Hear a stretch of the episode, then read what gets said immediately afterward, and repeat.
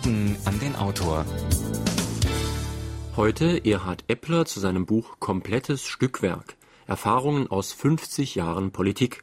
Guten Tag, meine Damen und Herren. Gehören Sie auch zu den Leuten, die bei Fernsehdiskussionen vor allem darauf achten, wie die Gesprächspartner angezogen sind und ob sie sich souverän und selbstsicher verkaufen?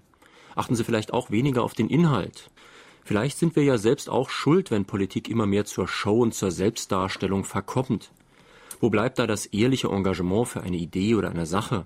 Wo werden wichtige Gedanken auch dann vertreten, wenn sie weder medienwirksam noch populär sind? Wie verändert sich unser Bewusstsein? Warum setzen sich Meinungen durch, zum Beispiel über Arbeitszeiten, über Umweltschutz oder über Bundeswehreinsätze? Unser heutiger Gesprächspartner Erhard Eppler stellte hier in Fragen an den Autor schon mehrere Bücher vor, zum Beispiel Wege aus der Gefahr und Die tödliche Utopie der Sicherheit. Erhard Eppler wurde 1926 in Ulm geboren. Er wuchs in einem liberalen Elternhaus auf. Nach dem Krieg studierte er Englisch, Deutsch und Geschichte, schrieb eine Doktorarbeit und wurde Gymnasiallehrer. Politisch engagierte er sich zunächst in Gustav Heinemanns Gesamtdeutscher Volkspartei, trat dann aber 1956 in die SPD ein, wo er liberale Ideen verarbeitet sah, wie er selbst schreibt. Erhard Eppler wurde Mitglied des Bundestages, war Entwicklungshilfeminister unter Willy Brandt. Diese Arbeit prägte ihn. Er engagierte sich in der Friedens- und Umweltpolitik, übrigens ohne der APO, Linken oder den Grünen inhaltlich nahezustehen. Erhard Eppler gilt in der SPD als Vor- und Querdenker, der ganz entscheidend auch in der Programmdiskussion mitwirkte. Er war auch Präsident des Deutschen Evangelischen Kirchentages. Heute sprechen wir mit Erhard Eppler zu seinem Buch Komplettes Stückwerk – Erfahrungen aus 50 Jahren Politik. Dieses Buch ist im Inselverlag erschienen und kostet 39,80 Mark. Mit dem Autor spricht jetzt Heinrich Kalbfuß. Jürgen Albers hat auf die Verführungsmacht der politischen Selbstdarsteller im Fernsehen hingewiesen. Sie schreiben, Herr Eppler: Ansehen und Macht in der Demokratie, vor allem in der Fernsehdemokratie, gründen nicht auf Leistung, sondern auf dem Eindruck, den die Wähler bekommen. Nicht auf den Charakter, sondern auf dem Image, dem Profil. Es komme nicht an auf die Wirklichkeit, sondern auf das Bild der Wirklichkeit, das vermittelt wird. Dies ist das Credo aller, die Politik verstehen und betreiben und darauf auch noch stolz sind. Ja, woran mag das liegen? Sind die Argumente so schwach? Fehlt es Politikern an Selbstvertrauen? Oder trauen sie uns, den Bürgern, zu wenig zu? Was ich eben zitiert habe, klingt wie eine resignative Bilanz 50-jähriger Politikerfahrung.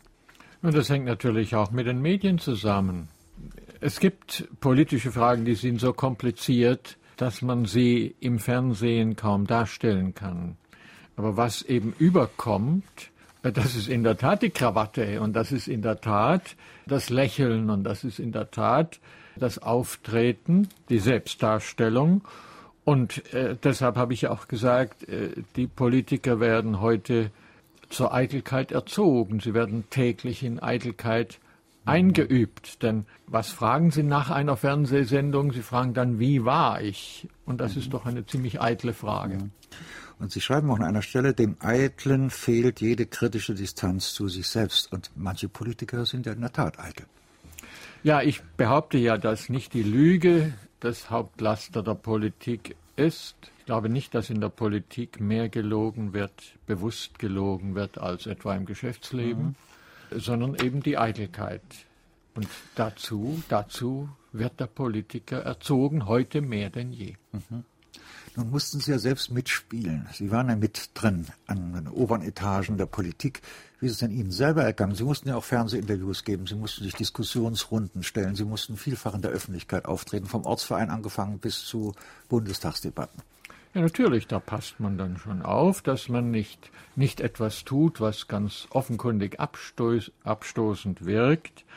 Auf der anderen Seite war ich fast ein bisschen sachbesessen und habe also, wenn ich von einer Sache überzeugt war, sie eben auch dann vertreten, wenn ich wusste, es nützt meiner Karriere ganz sicher nicht. Dann spricht man sehr rasch fertig von der Deformation professionelle, der Verderbnis, die also durch das politische Geschäft angeblich unausweichlich ist.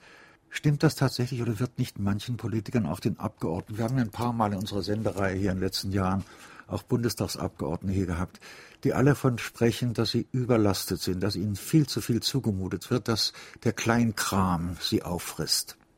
Nun ist ja die Deformation professionell, keine Sache, die nur die Politiker betrifft, nicht? Es gibt eine spezielle Deformation etwa bei Lehrern oder bei Managern oder bei Gewerkschaftern. Das ist nichts Spezielles. Aber die Gefahr, deformiert zu werden, ist in der Politik noch ein bisschen größer als anderswo.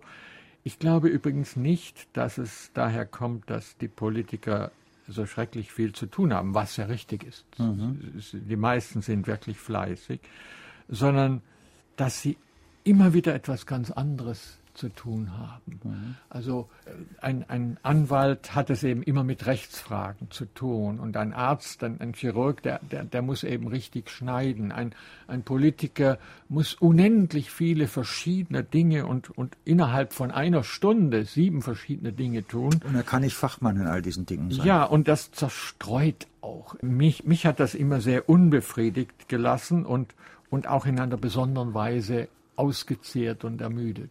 Meine Damen und Herren, heute Morgen ist unser Gesprächspartner Erhard Eppler und wir sprechen über sein neues Buch Komplettes Stückwerk – Erfahrungen aus 50 Jahren Politik.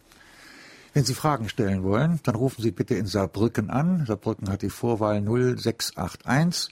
Die direkte Nummer unseres Studios ist 602 3456. Hier der erste Anruf. In Ihrem Buch Ende oder Wende, das mich als Teenager und in meinem weiteren Denken sehr geprägt hat, schreiben Sie von der Wichtigkeit, das Notwendige rechtzeitig machbar zu machen. Nun frage ich Sie, gibt es Gesellschaften, beziehungsweise wird es Gesellschaften geben, die mit diesen Aufgaben fertig werden? Und haben Sie diese Problematik auch in Ihrem neuen Buch angesprochen? Ja, ich bin keineswegs sicher, ob wir rechtzeitig oder überhaupt mit den Aufgaben fertig werden, die uns jetzt gestellt sind. Zum Beispiel mit der Aufgabe des ökologischen Umbaus, so dass unsere Enkel und unsere Urenkel auch noch eine lebenswerte Welt haben. Nur, wenn Sie fragen nach einem System, nach einer Ordnung, meine Erfahrung ist eben, dass alles andere noch schlechter ist als Demokratie. Also ich halte zum Beispiel den Gedanken der Ökodiktatur für völlig unsinnig. Denn der ökologische Umbau, das ökologische Umdenken hat ja nicht oben begonnen, ist nach unten gegangen, sondern hat unten begonnen bei Hausfrauen und bei Kindergärtnerinnen und bei besorgten Müttern. Bei besorgten Müttern und natürlich gelegentlich auch bei Männern, nicht? Ja. Aber dann erst ist es mühsam nach oben gedrungen zu den Chefredaktionen, zu den Bischöfen, zu den Abgeordneten, zu den Ministerien.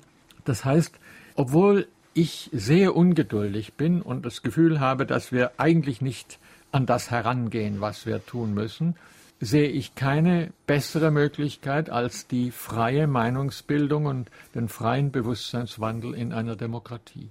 Wie kann die Geschlossenheit der Partei gegenüber der Öffentlichkeit gestärkt werden?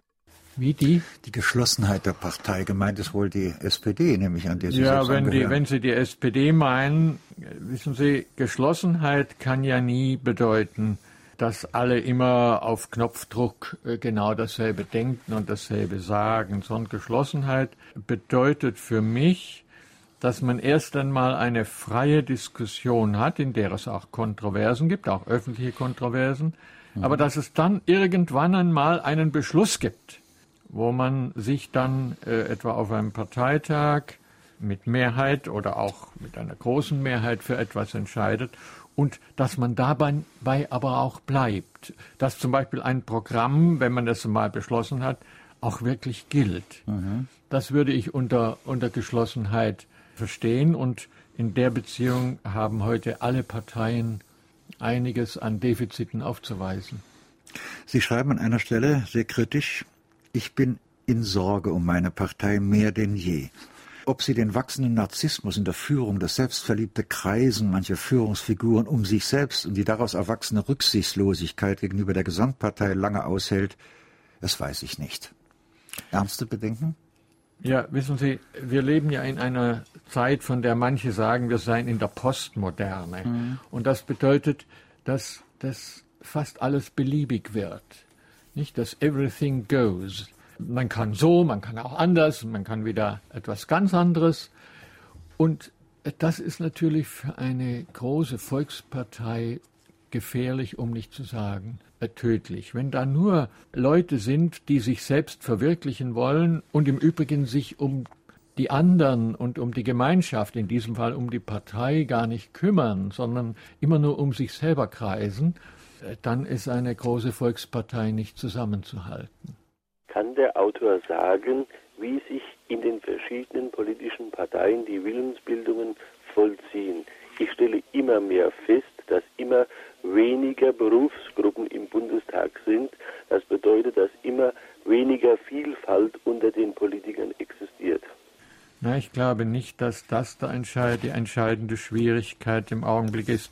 Wenn Sie die Bundestagshandbücher von 1960 angucken, da war das auch nicht wesentlich anders als heute. Was heute neu ist, das ist der Typ dessen, der sozusagen von der Universität weg direkt Berufspolitiker wird, ohne einen eigenen Beruf zu haben und der dadurch völlig abhängig wird von seiner Partei. Das hat es damals in dieser Weise noch nicht gegeben und das ist in der Tat außerordentlich gefährlich. Aber die Willensbildung in den Parteien wird im Augenblick vor allem durch die Medien eingeschränkt. Das heißt, wenn einer, zum Beispiel ein Ministerpräsident eines Landes, dem die Medien jederzeit offen stehen, bestimmte Thesen über das Fernsehen verbreitet, dann kann er alles, was sozusagen von den Ortsvereinen über die Kreiskonferenzen und die Landesparteitage an Willensbildung geschieht, einfach überspielen und überrennen.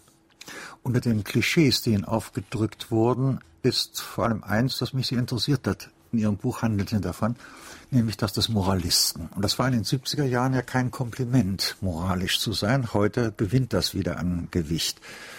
Was ist denn Ihr Verständnis von Moral in Politik? Also ich habe mich selber nie als Moralist empfunden und ich bin auch außerordentlich skeptisch, wenn Politiker von Moral reden. Denn meistens, wenn sie von Moral reden, meinen sie die Macht und machen nun auch noch die moralische Argumentation zum Instrument für ihre Macht und für die Erhaltung oder die Gewinnung ihrer Macht. Ich glaube, dass sich Moral in der Politik nur da zeigt, wo wenig davon geredet wird oder möglichst gar nicht davon geredet wird. Also etwa, wenn ein Politiker oder eine Politikerin sagt oder für sich sagt, hier kann ich einfach nicht anders, hier, jetzt muss ich das sagen oder jetzt kann ich da nicht zustimmen, weil ich sonst nicht mehr in den Spiegel gucken kann, ohne mich zu schämen. Da beginnt in Wirklichkeit Moral und nicht in den großen Tönen über moralische Erneuerung. Wie steht der Autor zur Diktatur der sogenannten Gutmenschen oder auf gut Deutsch ausgedrückt zum Begriff der Political Correctness? Ja, das sind ja für mich zwei verschiedene Dinge. Aber die Political Correctness ist ja etwas, was aus Amerika kommt. Und da haben überwiegend Linke zuerst einmal, obwohl es die Rechten danach gemacht haben, haben geglaubt, wenn man in der Sprache ganz korrekt ist, dann entsteht dann wohl auch die richtige Politik. Also man darf auf keinen Fall für einen Schwarzen sagen, einem Black oder Negro, sondern da muss man sagen African American. Ein afrikanischer Amerikaner. Ja, afrikanischer Amerikaner. Und so ganz durch, nicht? Für jeden Tatbestand, für jede Abstraktion gibt es die richtige Bezeichnung und wehe dem, wer sie nicht gebraucht. Das halte ich im Kern für einen totalitären Ansatz. Mhm. Ja, wenn die Sprache reguliert, reglementiert wird, dann ist die Freiheit des Denkens am Ende. Und ich habe das im Dritten Reich als ganz junger Mensch erlebt, wie die Sprache total reglementiert wird. Das heißt also auf Deutsch, ich bin gegen diesen Versuch der politischen Correctness, obwohl er nun inzwischen von allen Seiten unternommen wird. Ich bin also gegen den rechten Versuch genauso wie gegen den linken. Stimmen Sie mir zu, wenn ich so der Meinung bin, eine wünschbare Eigenschaft von Politikern ist auch das Vorausdenken. Und das hätte mit Ihrer Biografie was zu tun.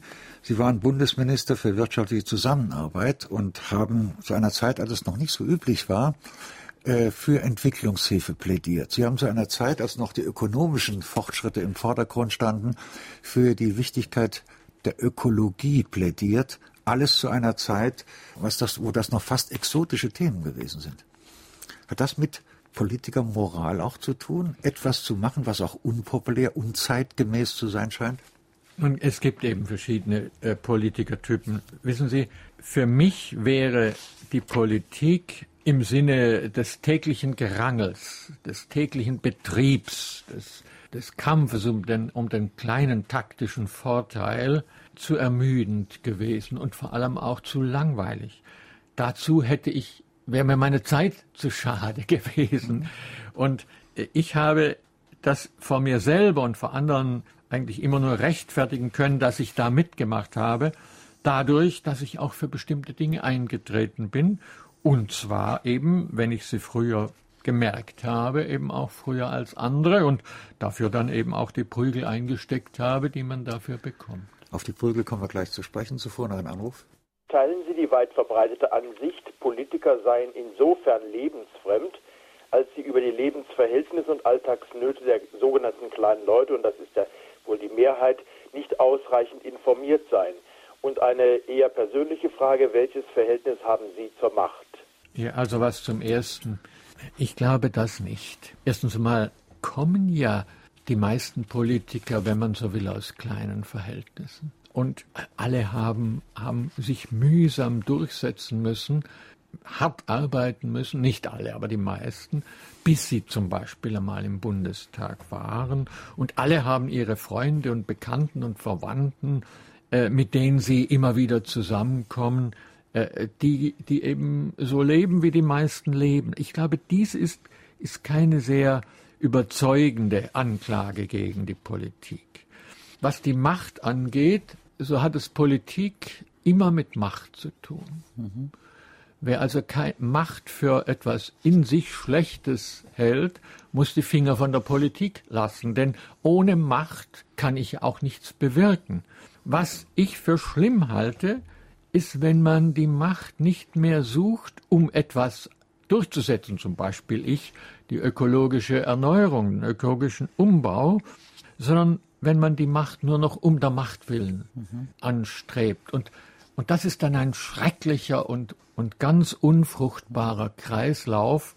Man will die Macht und wenn man sie hat, was tut man damit? Man denkt Tag und Nacht darüber nach, wie man die Macht erhält. Da gibt es eine seltsame Bemerkung in Ihrem Buch. Sie schreiben, ich habe mich selten so ohnmächtig gefühlt wie als Minister. Und man denkt immer, so als Politikverbraucher, die Minister, die sitzen an den Schalthebeln der Macht. Ja, sehen Sie, wenn ich Macht darin gesehen hätte, dass ich also Beamte kommandieren kann und dass ich einen Stander am Dienstwagen habe und ein Etat verwalte. Ein Etat verwalten kann, dann hätte ich mich natürlich sehr mächtig gefühlt. Aber ich habe mich ohnmächtig gefühlt, weil die Aufgabe, die ich hatte, nämlich den Ländern im Süden zu helfen, so unendlich viel größer war als die Machtmittel, die ich hatte, das Geld, aber auch die Kompetenzen innerhalb der Regierung.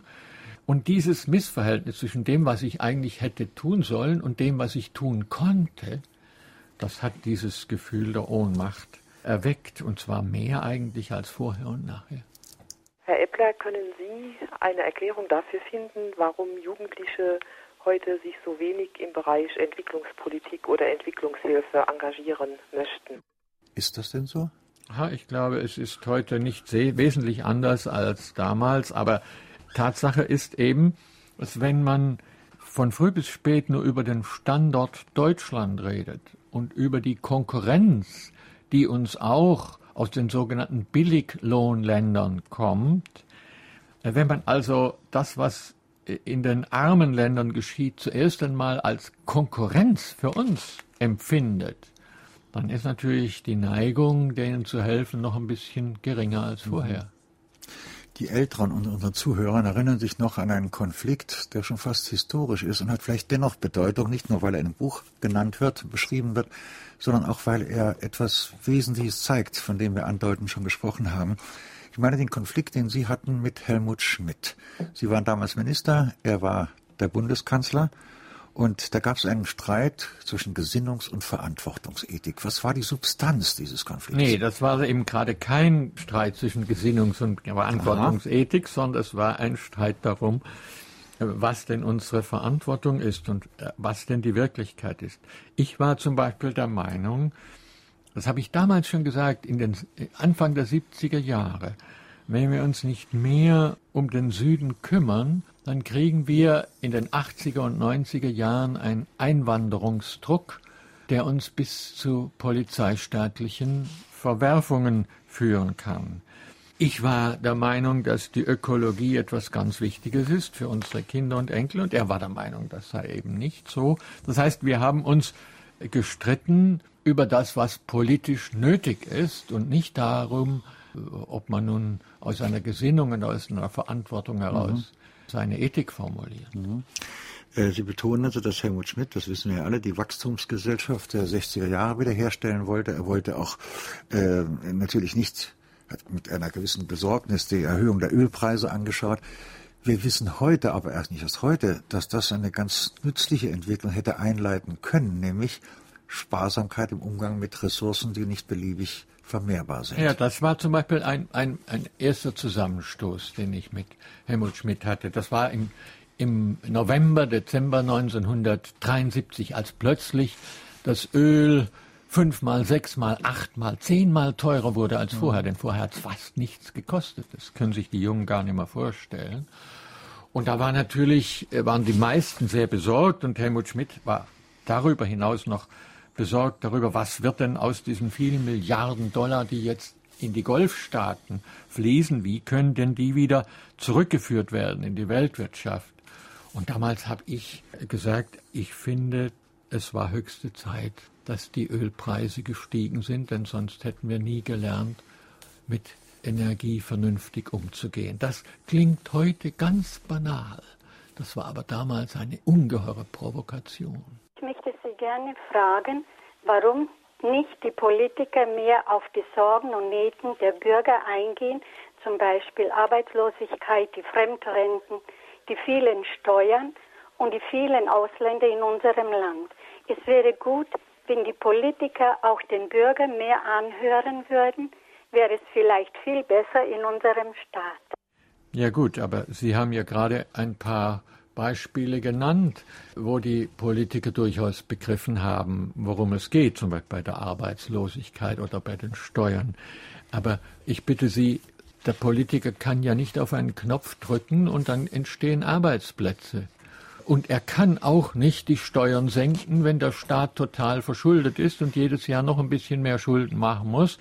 Das heißt, er muss sehen, wie Einnahmen und Ausgaben in Einklang zu bringen sind. Also ich glaube nicht, dass die Politiker, ganz gleich wer, nicht bereit wären zuzuhören, wenn Menschen ihre Sorgen äußern, sondern die Schwierigkeit ist, dass sie nicht mehr fertig werden mit den Aufgaben, die vor ihnen liegen, und dass sie manchmal eben auch ziemlich veraltete Arten haben, an diese Aufgaben heranzugehen.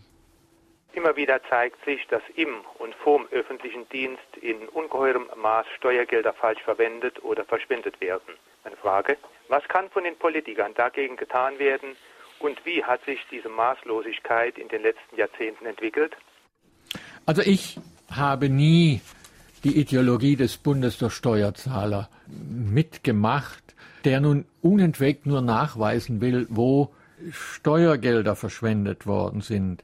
Wir haben schließlich Rechnungshöfe, die immer ganz genau nachprüfen und die natürlich dann auch dafür sorgen, dass, wo Geld falsch ausgegeben wird, Korrekturen kommen.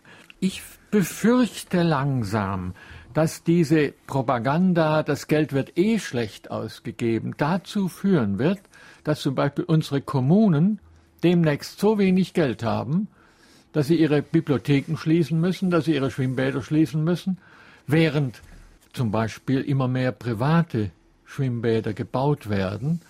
Das ist nicht genau das Land, das ich haben möchte. Ein anderes Thema, das Sie in Ihrem Buch beschreiben, das in Ihrer Biografie eine große Rolle spielt, besteht in Ihren Kontakten mit christlichen Bürgern der ehemaligen DDR, mit Behörden auch der DDR und vor allem im Zusammenhang mit Kirchentagen. Sie handeln darüber sehr ausführlich, berichten von Ihren Unterredungen mit Gysi, mit Manfred Stolpe, bei verschiedenen Behörden. Wie ist denn Ihre Erfahrung? Wie weit hat die Kirche in der DDR, die Kirchen in der DDR, haben mitgewirkt, diese wünschbare Veränderung, die ja Gott sei Dank eingetreten ist, zu bewerkstelligen? Also die Kirchen drüben, mit denen ich wirklich in ziemlich engem Kontakt stand, über den Kirchentag oder auch anders. Die Kirchen waren ja der einzige SED-freie Raum. Mhm. Und wenn man heute davon redet, dass die Staatssicherheit sich in die Kirchen hineingebohrt hat, dann ist das ganz klar. Das war der einzige Raum, den sie nicht direkt unter Kontrolle hatten. Nicht? Zum Beispiel die Ost-CDU, die war direkt unter der Kontrolle der SED, da brauchte man keine Staatssicherheit. Ich habe die Kirchen drüben immer erlebt als Menschen, die hinstanden, die Nachteile in Kauf genommen haben, zum Beispiel, dass die Kinder nicht studieren durften, dass es keine Karriere für sie gab. Menschen, die das ganz bewusst in Kauf genommen haben und die dann aber auch in ihren Gemeinden viel besser zusammengehalten haben, als das etwa in Westdeutschland der Fall ist. Und ich glaube, es ist nicht von ungefähr so gegangen, dass die Gegenbewegung, die dann später die SED entmachtet hat, eben auch aus den Kirchen herausgekommen ist. Mhm. Da hatten Sie nicht nur Kontakt mit der Kirche, den Kirchen in der ehemaligen DDR, sondern auch mit Staatsorganen, wie man zum Allgemeinen sagt, genauer mit der Akademie für Gesellschaftswissenschaften beim Zentralkomitee der Sozialistischen Einheitspartei Deutschlands. Wie sind da Ihre Erfahrungen gewesen? Es ging doch um die gemeinsame Entwicklung eines Papiers, in Anführungszeichen, wie man das so nennt, zum Beispiel zwischen SPD und SED. Na, also erstens mal war natürlich die Akademie für Gesellschaftswissenschaften keine staatliche Einrichtung, sondern es war sozusagen die intellektuelle Plattform der SED, also der Partei. Und kann man schwer trennen voneinander. Ja gut, aber die haben da auch einen großen Unterschied gemacht. Das heißt, ich hatte eigentlich mit den Staatsorganen, zum Beispiel mit den Ministerien oder auch mit Honecker und so fort, eigentlich gar nichts zu tun, sondern mit diesen Leuten wie Otto Reinhold oder Erich Hahn. Wir haben da etwa von 1984 an, haben wir Grundsatzgespräche geführt über alle möglichen Dinge, über Menschenbild, über Zukunft der Technik, über Zukunft der Arbeit und Arbeitsplätze in den beiden Systemen. Und wir haben dann einmal das Thema gehabt, was bedeutet gemeinsame Sicherheit? Das war damals ein wichtiges Thema in der Mitte der 80er Jahre, eigentlich für die Ideologien. Können die Ideologien total feindlich sein, wenn man so etwas wie gemeinsame Sicherheit schaffen will? Und darüber haben wir dann auch einmal ein Papier gemacht.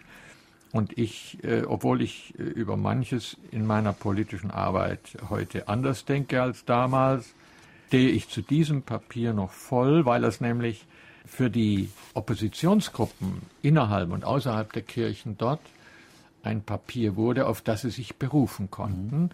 Und sogar als ich dann seinerzeit 1988 den Kontakt abbrechen wollte mit der Akademie für Gesellschaftswissenschaften, da waren es Leute aus den Kirchen und aus den Oppositionsgruppen drüben, die gesagt haben, tut das nicht, sonst können wir uns auf das Papier nicht mehr berufen.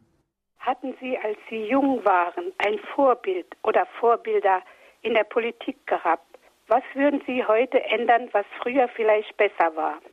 Also es gab für mich im Laufe meines politischen Lebens mehrere wichtige Vorbilder. Das erste war Gustav Heinemann. Das zweite war eigentlich Fritz Erler, der viel zu früh gestorben ist, mit, glaube ich, 53 Jahren. Und dann war es Willy Brandt, vor allem so von 1965 an, wo ich Brandt immer mehr schätzen und verehren lernte. Ja, wenn man fragt, was können Junge heute von diesen Leuten lernen, dann vielleicht eines, nämlich sich selber, die eigene Person, nicht so schrecklich ernst zu nehmen und die Sache ein bisschen ernster. Das gilt für Heinemann, das gilt für für Erler und das gilt auch für Brandt. Mhm. Sie gehören zu den Persönlichkeiten und Politikern, die man auch nach Fehlern fragen darf, in der Erwartung nicht nur Beschönigungen zu hören, Entschuldigungen zu hören, sondern man darf Offenheit erwarten. Und in Ihrem Buch ist auch die Rede von Fehlern, Versäumnissen vielleicht, Fehleinschätzung des Politikers Erler, des Politikers Eppler. Was sind denn eigentlich die wichtigsten Fehler in der Rückschau? Also meine Fehler waren zum guten Teil genau entgegengesetzt den Fehlern, die man normalerweise in der Politik macht. Also zum Beispiel, die meisten Politiker finden die Sachen, die Programme, die Ideen sehr unwichtig und die Personen, die personellen Intrigen und Seilschaften und dann auch die persönlichen Rücksichten und Eitelkeiten viel wichtiger. Mhm. Und bei mir war es umgekehrt, ich habe die Sachen zu ernst genommen und die Personen manchmal nicht ernst genug. Ja. Ich bin etwa manchen meiner Mitarbeiter nicht gerecht geworden. Ich habe sie nicht so persönlich ernst genommen und auch mich so um sie gekümmert, wie ich das eigentlich hätte tun müssen. Ich war eben, um es so zu sagen, nicht immer oder oft nicht nur sachbezogen, sondern gelegentlich sachbesessen. Und das ist eben auch wieder falsch. Da hatten Sie in Ihren baden-württemberger Zeiten der Landespolitiker einen potenten politischen Gegner, das war Lothar Späth. Und an einer Stelle Ihres Buches beschreiben Sie fast mit einem Anflug von Neid, was der alles konnte. Nämlich, er konnte glänzend mit der Presse umgehen, er konnte sich mit den Journalisten an den Tresen stellen, wie ein Kumpel sich verhalten. Er sprach eine Sprache, die also von den Kneipenbesuchern und von den Leuten in seinen Versammlungen besser verstanden wurden, als ihre argumentative Art und Weise, Zusammenhänge zu erklären. Ja, ich habe aber auf der anderen Seite, wenn ich das mal so hart sagen darf, Späth nie für einen bedeutenden Politiker gehalten. Es war nie ganz klar, was er eigentlich will, wofür er steht. Und jetzt, nachdem Manfred Zach diesen Roman Maurepas geschrieben hat, wo er Späth noch wesentlich negativer schildert, also aus der Nähe schildert, als ich ihn seinerzeit gesehen habe, sind mir diese Defizite von Späth noch ein bisschen wichtiger als damals. Und richtig ist, dass er in vielem erfolgreicher war, aber er ist natürlich dann auch genau an diesen Eigenschaften gescheitert. Mhm. Liegt es nicht auch an der unterschiedlichen Persönlichkeitsstruktur? Sie haben gesagt und geschrieben, Sie haben nicht Angst vor Lothar Späth oder vor Filbinger gehabt, aber durchaus davor, morgens die Zeitungen aufzuschlagen. Das heißt also, das, was jeder Politiker jeden Tag oder jeden zweiten Tag mehrmals in der Woche erlebt, Kritik zu lesen an Reden, die man gehalten hat, an Aktionen, die man eingeleitet hat. Nein, das war es nicht. Ich meine, eine normale Kritik, das ist etwas, was man natürlich in der Politik verkraften lernt, sonst geht man aus der Politik heraus. Nein, ich meinte etwas anderes. Mein Verhältnis zu den Medien und vor allem zur Landespresse in Baden-Württemberg war nicht eben gut. Aus welchen Gründen auch immer, aber ich bin einfach mit diesen Leuten nicht warm geworden. Vielleicht habe ich auch sie indirekt verstehen lassen, dass ich sie nicht für übermäßig bedeutend hielt. Das mag ja alles sein. Aber Tatsache ist, dass ich gegenüber der Presse viel hilfloser war als gegenüber meinen politischen Gegnern. Da konnte ich mich wehren. Aber wenn jeden Tag wieder irgendeine neue Geschichte hochgekocht wurde, die manchmal stimmte, manchmal auch nicht, dagegen war ich hilflos. Das war auch einer der Gründe, warum ich dann 1980 nach einer nicht übermäßig guten Wahl den Landesvorsitz und den Fraktionsvorsitz niedergelegt habe. Warum bekämpfen Politiker nur mit Worten die Kriminalität, statt sie endlich zu reduzieren? Warum bekämpfen Politiker die Kriminalität nur mit Worten, statt wirkungsvoll auf andere Art und Weise? So ja, ich bitte Sie, was ist denn nun die wirkungsvolle Weise, Kriminalität zu bekämpfen? Ich meine, es gibt keine politische Partei, die nicht versucht, mit den Mitteln Kriminalität zu bekämpfen, die man eben normalerweise hat. Und dazu gehört eben die Polizei vor allem. Was ich vermisse, ist, dass wir viel zu wenig darüber nachdenken, wie Kriminalität entsteht und wie man das Entstehen von Kriminalität verhindern kann. Etwa bei Jugendlichen, die keinerlei richtiges Zuhause haben und so fort. Ich glaube, wir werden so lange immer hinter der Kriminalität herhinken, als wir nicht ganz systematisch uns überlegen, wie sie entsteht und was wir gegen das Entstehen tun können. Wir sind alle mehr oder weniger eitel. Sollten wir da den Politikern nicht auch ihre kleinen Eitelkeiten lassen und darüber schmunzeln, ist es nicht viel wichtiger zu erkennen, dass die Politiker oft zu der Überzeugung kommen müssen, mit Recht oder Unrecht, sei dahingestellt, dass sie uns viel versprechen müssen vor den Wahlen, um wiedergewählt zu werden. Wenn sie dann versuchen, diese Versprechungen einzulösen, dass sie dann die Demokratie überfordern und kaputt machen mit zu viel Schulden. Und wir schließlich selbst die Leidtragenden sind, so wie man das jetzt sieht, wo man sparen muss, obwohl man doch an sich die Wirtschaft ankurbeln müsste. Also richtig ist natürlich, dass wir alle irgendwo eitel sind, aber ich habe vorhin gesagt, es gibt keinen Beruf, der so zur Eitelkeit erzogen wird, dazu erzogen wird, dass eben der Schein gilt und nicht das Sein, der Eindruck und nicht das Handeln, wie das bei den Politikern der Fall ist. Politiker werden wirklich in Eitelkeit eingeübt. Was nun die Versprechen angeht, wissen Sie, ich habe ja auch schon Wahlen geführt, Wahlkämpfe geführt. Aber, und das behaupte ich jetzt einfach, ich habe nichts versprochen, wovon ich nicht sicher war, dass es ohne Schwierigkeit zu halten ist. Mhm. Normalerweise habe ich überhaupt nichts versprochen. Und ich glaube, wenn Sie einmal, was weiß ich, einmal den Wahlkampf von Johannes Rau angucken, der verspricht schlicht und einfach so gut wie nichts. Mhm.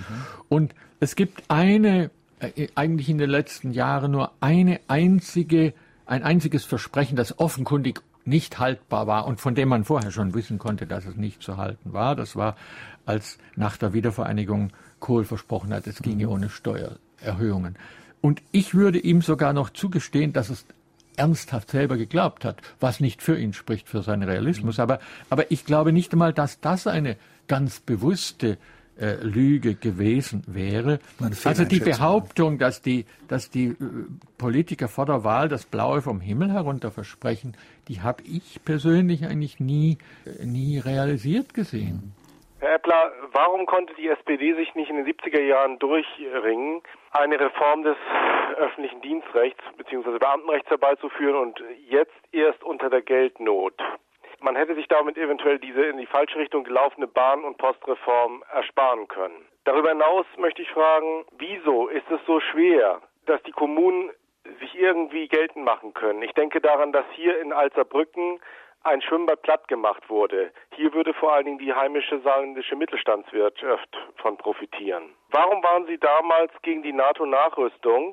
Und meinen Sie, wenn Ihr Standpunkt durchgekommen wäre, dass es richtig gewesen wäre? Also jetzt haben Sie mindestens 5 verschiedene Fragen gestellt. Ich will einfach die letzte aufgreifen.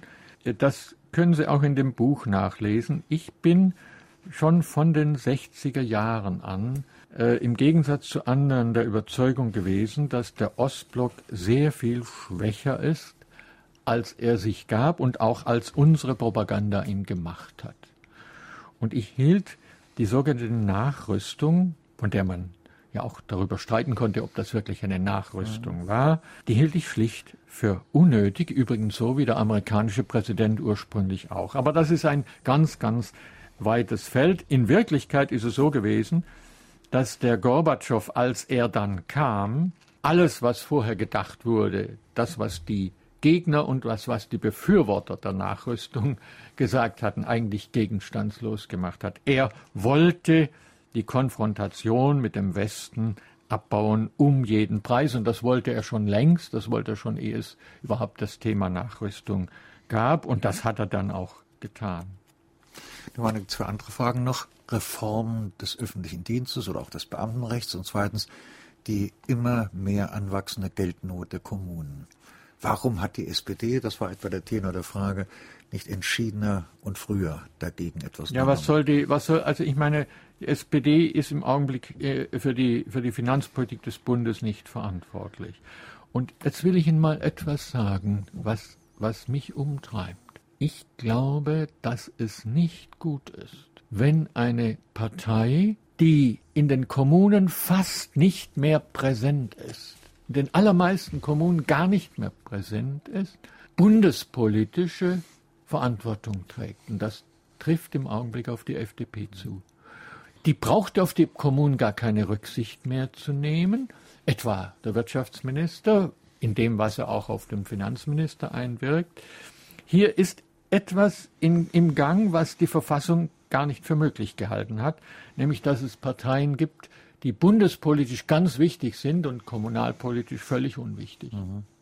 Ändert nichts an dem Problem. Unsere Stadt Saarbrücken hat also fast wie viele andere Städte in der Bundesrepublik auch kaum mehr einen Bewegungsspielraum. Ja, sie kann fast nichts mehr gestalten. Also ich persönlich bin der Überzeugung, dass die Demokratie nicht nur in den Kommunen beginnt, sondern letztlich in den Kommunen sich entscheidet.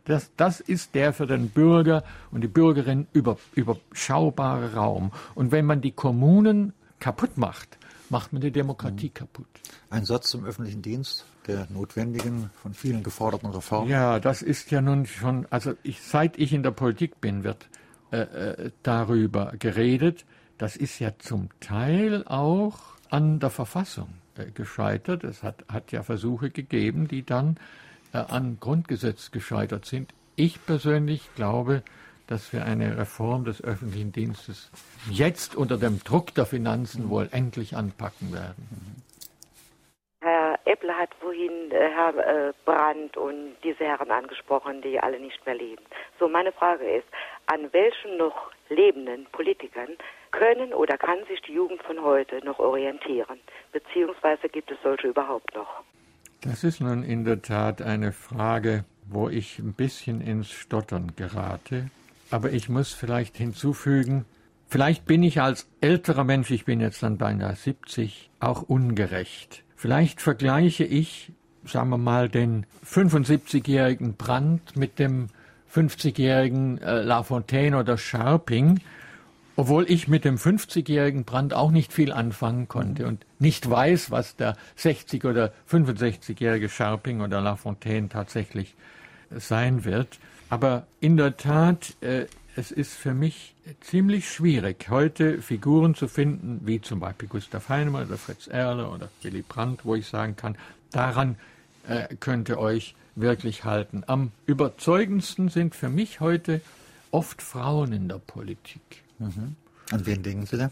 Ach, ich denke zum Beispiel an die Heide Simonis, die ich für eine sehr tüchtige und tapfere Frau halte. Ich halte zum Beispiel auch sehr viel von Hertha Deubler-Gmelin, die zum Beispiel eine glänzende Justizministerin wäre und so fort.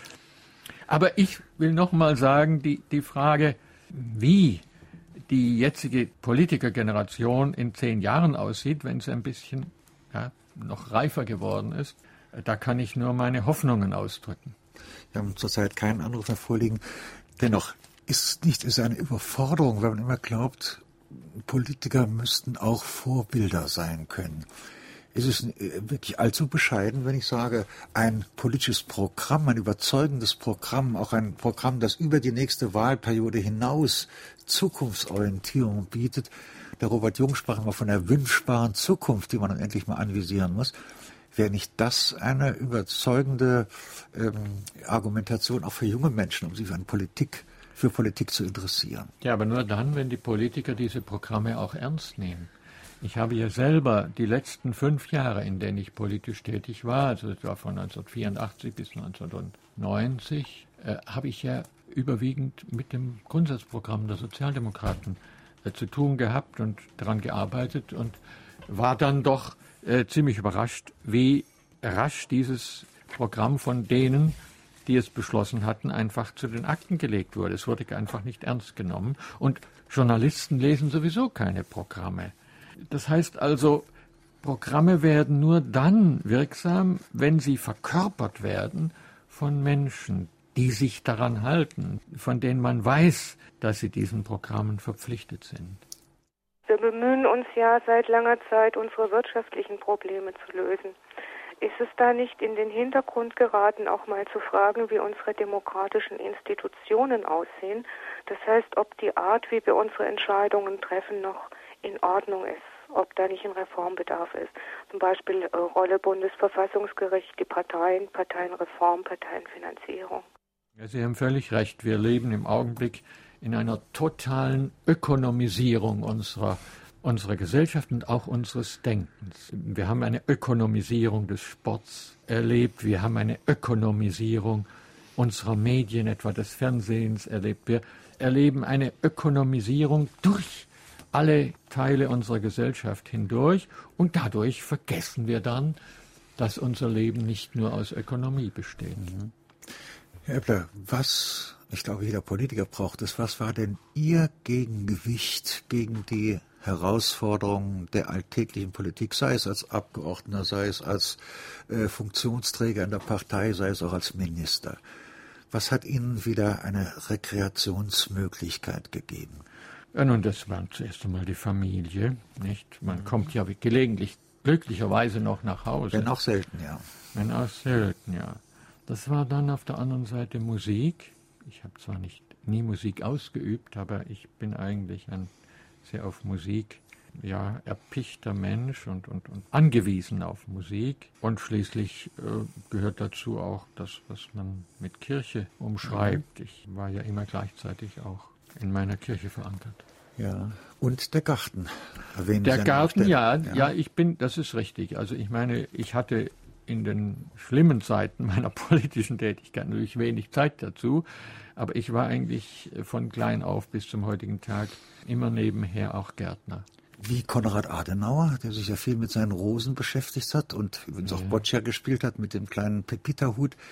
Ja. Ist das nicht im Grunde bei der Unterschiedlichkeit so eine wichtige Eigenschaft für sich selbst als Politiker im schwer strapaziösen Alltagsgeschäft, Gegengewichte zu schaffen, etwas zum Ausgleich, damit die Persönlichkeit sich wirklich nicht deformiert? Ja, ohne das geht es gar nicht. Sonst geht man vor die Hunde, und vor allem so, dass man es gar nicht merkt und wird einfach unerträglich. Nein, das politische Geschäft braucht Gegengewichte, wenn man ein Mensch bleiben will. Schreiben Sie selbst heute noch eine politische Funktion zu? Etwa auch durch Ihr Buch, das ja nicht bloß die Absicht hat, autobiografisches publik zu machen. Ich vermute darin auch eine Absicht, ja, zum Nachdenken anzuregen. Ja, das ist schon richtig. Ich meine, ich habe mich aus dem politischen Getümmel völlig zurückgezogen. Das war noch nie auch das, was ich besonders gern gemacht habe. Das ist mir also auch gar nicht schwer gefallen. Aber ich versuche eben, vor allem durch das, was ich schreibe und gelegentlich sage, noch einen gewissen Einfluss auszuüben, wohlwissend, dass der nicht sehr groß sein wird. 3 Anrufe des heutigen Vormittags bekommen demnächst ein kostenloses Exemplar des neuen Buches von Erhard Eppler zugeschickt. Und heute Morgen sind es Friedrich Schuh aus St. Wendel, Carola Stahl aus Saarbrücken und Hans Butterbach aus Stipshausen. Das Fazit, der rote Faden gewissermaßen, der durch Ihr Buch hindurchgeht, abgesehen von vielen persönlichen Details, ist einerseits Ihr Engagement für Entwicklungspolitik und zweitens auch für Ökologie. Und in der Tat, glaube ich, heute mehr denn je die aktuellsten Themen, die wir so haben, auch wenn sie gelegentlich mal in den Hintergrund treten. Ja, es sind die beiden Themen, in denen entschieden wird, ob wir unseren Nachkommen noch eine lebenswerte Welt hinterlassen. Ja, wir sind nahezu am Ende unserer Sendezeit angelangt. Und ich möchte eigentlich schließen mit dem Ende Ihres Buches. Und Sie schreiben da: Den Großvater, gemeint sind Sie selbst natürlich, den Großvater, der das Glück hat, 6 muntere Enkel heranwachsen zu sehen, beginnt die Sorge zu lähmen, er könne für den Rest seiner Tage dazu verurteilt sein, hilflos zuzusehen, wie die politisch und wirtschaftlich Verantwortlichen unserer Gesellschaft von Woche zu Woche tiefer in eine Falle hineinzerren, nicht ohne selbstgefällig ihren Realismus zu feiern. Ihm bleibt nur die Hoffnung, es möge denen, die gerade in der ökologischen Modernisierung ökonomische Chancen sehen, im letzten Augenblick gelingen, uns durch einen Kraftakt vor diesem Unheilszirkel zu bewahren. Wenig, verdammt wenig Zeit für die erste Welt. Herr Eppler, ich danke Ihnen für diese Schlussworte Ihres Buches, aber auch dafür, dass Sie zu uns nach Saarbrücken gekommen sind. Ich danke Ihnen, meine Damen und Herren, fürs Zuhören, fürs Mitüberlegen. Ja, am nächsten Sonntag ist unser Gesprächspartner Pinchas Lapide, der schon mehrmals in unserer Sendereihe Gast war. Es ist der jüdische Theologe und Religionswissenschaftler, hat eine ganze Reihe von Gastprofessuren in Deutschland und der Schweiz. Er lebt heute als freier Schriftsteller in Frankfurt am Main. Wir haben ihn schon ein paar Mal hier als Gesprächspartner gehabt mit Büchern, die alle das gleiche Grundthema haben, nämlich Feindbilder abzubauen, Vorurteile auszuräumen, vor allen Dingen auch zwischen den großen Religionen, zwischen dem Christentum und dem Judentum. Es ging ihm auch immer wieder um bibelwidrige Fehlübersetzungen in deutschen Texten, die er zu korrigieren bemüht ist. Ja, und das Hauptanliegen des Pinchas Lapide kommt auch in diesem neuen Buch zu Wort, nämlich Entfeindung Leben heißt es mit einem Fragezeichen. Wie wird es möglich sein, Feindbilder, die wir in vielfältiger Form gegeneinander haben und die wir auch teilweise sogar kultivieren, die abzubauen, die zu entschärfen? Es geht um zeitgenössische wie biblische Themen in diesem Buch, ob zwischen deutschen Juden und ihren christlichen Mitbürgern, ob zwischen Juden und Christen allerorts, also zwischen Jesu Geschwistern und seinen späteren Jüngern nicht doch ein Frieden im biblischen Sinne herstellbar sei. Wenn Sie wollen, auf Wiederhören am nächsten Sonntag zur gewohnten Zeit bei unserer Sendung Fragen an den Autor.